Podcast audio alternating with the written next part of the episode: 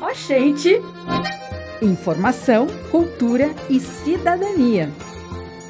Está começando agora, pelas ondas sonoras e pela internet, o programa Oxente, produzido pelos estudantes do Laboratório de Radiojornalismo do curso de Jornalismo da UFMA, Campus Imperatriz. Toda terça e quinta-feira estaremos aqui com muitas notícias, dicas, agenda, serviços e bate-papos. Universidade FM 106,9. Olá, muito obrigado pela sua audiência. Eu sou Pedro Sanas e estamos apresentando mais um programa Oxente, na Rádio Universidade FM 106,9, um programa importante que une Imperatriz a São Luís pelas ondas sonoras e pela internet.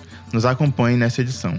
Olá, eu sou Aline Marinho e estou igualmente contente em estar com vocês, aqui nessa rádio universitária que tem contribuído muito para divulgar informação de interesse público, respeitando a diversidade de vozes e cultura do Maranhão e de todos os cantos do Brasil. Interesse público. Você sabe o que é o ID Jovem? É um documento fornecido pelo governo federal desde 2015 que dá acesso a eventos artísticos, culturais e esportivos, onde o jovem tem direito a pagar meia entrada. Também dá direito a viajar com gratuidade ou com desconto de até 50% em viagens de transporte coletivo interestadual. Para solicitar a carteirinha, é necessário ter entre 15 e 29 anos de idade, estar inscrito no cadastro único para programas sociais, estar com o NIS, número de identificação social atualizado, possuir renda familiar de até dois salários mínimos e não precisa comprovar vínculo estudantil. O ID Jovem é um direito seu. Anota na agenda. O quinto encontro de pesquisa em comunicação na Amazônia, o EPCA, acontece nos dias 3 e 4 de novembro no campus Guamá da Universidade Federal do Pará. Está com inscrições abertas para ouvintes até o dia 28 de outubro. O evento é promovido por discentes, docentes e técnicos do programa de pós-graduação em Comunicação, Cultura e Amazônia.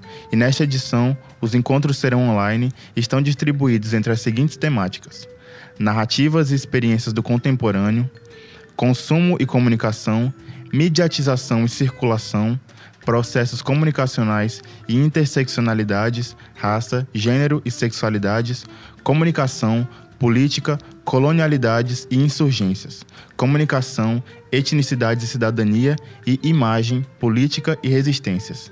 O tema deste ano é Novos olhares comunicacionais, marcas da pandemia, perspectivas científicas e subjetividades nas Amazônias. Mais informações podem ser solicitadas pelo e-mail epcamazônia@gmail.com. No dia 15 de novembro, em Imperatriz, acontece o sétimo encontro de bateristas Drew Marys for Jesus, que é o maior encontro de bateristas do Maranhão. Qualquer baterista de qualquer idade, homens e mulheres de todas as classes, religião e de qualquer lugar do Brasil podem participar. A ideia é que os bateristas toquem em harmonia algumas músicas e façam apresentações individuais. Para participar, basta fazer a inscrição gratuita e comprar a camiseta para ajudar na realização do evento. O local para compra da camiseta é na loja Zax, da Avenida Dodival Pinheiro, número 933, no centro de Imperatriz. Quem mora em outra cidade pode fazer contato pelo WhatsApp no número com o prefixo 99 991 92 6416. Proseando. Para o bate-papo de hoje, convidamos Domingos de Almeida, vice-presidente do CCNC, o Centro de Cultura Negra Negro Cosme, que é uma instituição da sociedade civil sem fins lucrativos com a finalidade de promover a consciência e cidadania negras. Foi fundado em 27 de março de 2002 na Academia Imperatrizense de Letras. Quem foi Negro Cosme, a personalidade que dá nome ao grupo? Então, olá pessoal, um prazer estar aqui com vocês falando sobre esse tema. Então, Negro Cosme foi o herói que nós tivemos na balaiada. Né? Muitas pessoas colocam Duque de Caxias como esse grande herói da revolta da balaiada, mas na verdade, Negro Cosme foi quem resistiu e a causa de Negro Cosme era uma causa justa, porque ele lutava pela abolição das pessoas negras, pelo fim da escravidão aqui no Maranhão. E por conta dessa luta que ele se empenhou, aqui no Maranhão, ele acabou pagando com a própria vida, né? Ele foi enforcado Inclusive, recentemente completou 180 anos do enforcamento de Negro Cosme. Então, para nós, do Centro de Cultura Negra Negro Cosme, é uma forma de homenageá-lo, né? trazer o debate a respeito da balaiada para os nossos espaços, para que as pessoas possam conhecer essa outra vertente da balaiada, que quem conduziu a balaiada não foi o Duque de Caxias, né? que ficou, ganhou, levou a fama do movimento por ter massacrado os negros que eles se revoltaram. Como surgiu a ideia de fundar esse centro? E de que maneira ele ajuda a construir a consciência e identidade racial desses jovens? Então, o Centro de Cultura Negra, Negro Cosme, ele surge a partir da necessidade de se discutir a temática negra aqui em Imperatriz e região. Então, a partir da junção de um grupo de professoras e professores na UEMA Sul, eles começaram a, a, organizar o movimento negro e acabou culminando na criação do centro por essa necessidade de ter um local que concentrasse os debates a respeito é, da temática negra. E o Centro de Cultura Negra, ele foi criado em 2002, mas o debate da, do movimento negro existe aqui em Imperatriz desde os anos 90. Então, e a contribuição que ele traz é principalmente na forma como o CCN se insere na sociedade, os debates que ele promove. Nós temos uma série de atividades que são realizadas, inclusive agora nós estamos preparando a Semana Municipal da Consciência Negra, que existe desde os anos 2000. Então, além da Semana Municipal da Consciência Negra, o CCN tem um trabalho muito bem articulado dentro das escolas Imperatriz e dentro de outras instituições também, mas principalmente nas escolas, que é onde, infelizmente, existe a maior expressão do racismo, que é nas escolas. Então, nós, o trabalho é voltado especificamente para esse ambiente, mas nós também atuamos em várias outras vertentes. Quais são as principais atividades oferecidas pelo centro? Além da, da, das palestras, que é a forma de contribuição do CCN para esse debate da temática negra, o CCN assessora várias instituições na realização dos seus próprios eventos. Por exemplo, em parceria com a Coordenação de Educação da Igualdade Racial, que existe aqui em Imperatriz, o CCN já contribuiu para a realização do Festival de Música Negra, concurso de desenhos afro, Festival de Interpretação Teatral de Literatura Negra e vários outros eventos que a gente busca se inserir na sociedade. Né? Antes da pandemia também nós realizávamos o dia de leitura na praça, uma pausa para refletir sobre o racismo. A gente levava os nossos materiais para a praça pública, convidava a sociedade para estar lá participando conosco. Então tem uma série de atividades que o CCN realiza até hoje como uma forma de estar levando esse debate do racismo para todos os espaços, porque como é estrutural o racismo, ele está em todos os espaços. E quem tiver interessado em fazer parte do grupo, como que entra em contato, redes sociais e afins? Então, o Centro de Cultura Negra é uma instituição que está aberta para toda e qualquer pessoa, inclusive pessoas não negras, que tenham interesse de participar do movimento, porque o combate ao racismo é uma responsabilidade da sociedade em geral, né? Então, quem tiver interesse pode entrar em contato diretamente conosco. Nós temos as nossas redes sociais, temos o Instagram, CCN Negro Cosme, também o nosso Facebook, e diretamente conosco. As pessoas conhecem quem são a, as que estão e os que estão diretamente ligados à luta. Então é só entrar em contato, passa o seu número para a gente, colocamos no grupo do WhatsApp. E nós estamos atualmente sediados no Sindicato dos Trabalhadores Rurais, que fica na rua João Lisboa, ali próximo à Praça Brasil. Né? Então as pessoas podem procurar lá diretamente, que nós estamos com as nossas atividades. Nós temos reunião uma vez por mês, sempre no último sábado de cada mês, das 3 às 18 horas.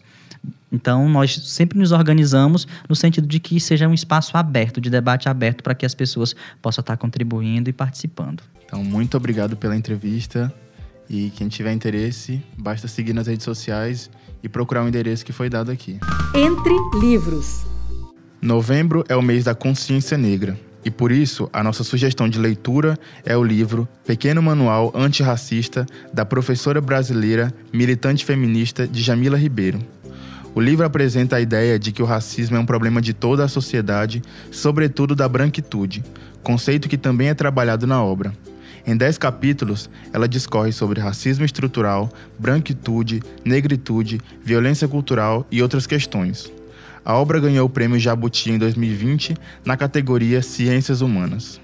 O livro tem 136 páginas, foi lançado em 2019 pela editora Companhia das Letras e pode ser facilmente encontrada em livrarias online de todo o Brasil, por um preço médio de 20 reais. Boa leitura! Histórias musicais.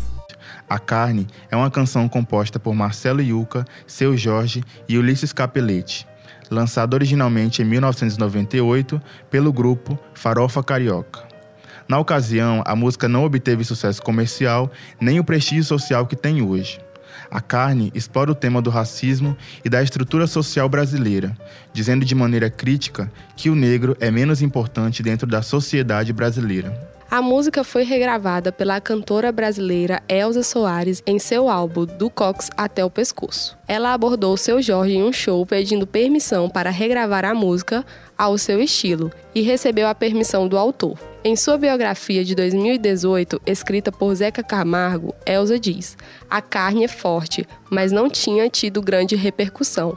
Eu não achava que era música só para um grupo de pessoas ouvir. Era para todo mundo abrir bem o ouvido e me escutar gritando que a carne mais barata do mercado era a carne negra.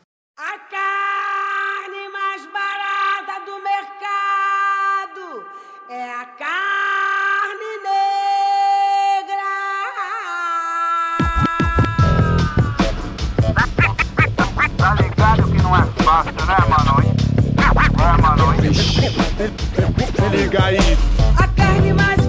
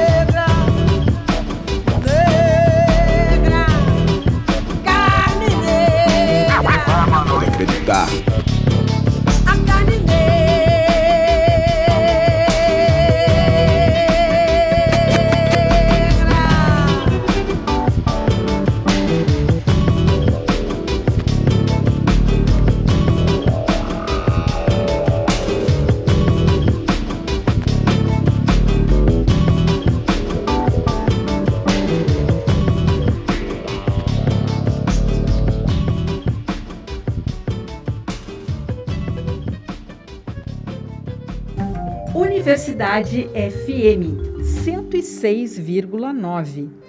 Ó, gente, vamos embora! A edição do Oxente fica por aqui. E anota na agenda, quinta-feira, às 10h45, estamos de volta com mais novidades sobre a UFMA, nossas cidades, eventos científicos e culturais, música e bate-papo. Fiquem ligados na Rádio Universidade FM 106,9. Vem aí, Santo de Casa. Tchau, tchau, pessoal. Tchau. gente! É um programa produzido no Laboratório de Radiojornalismo do curso de jornalismo da UFMA, Campus Imperatriz.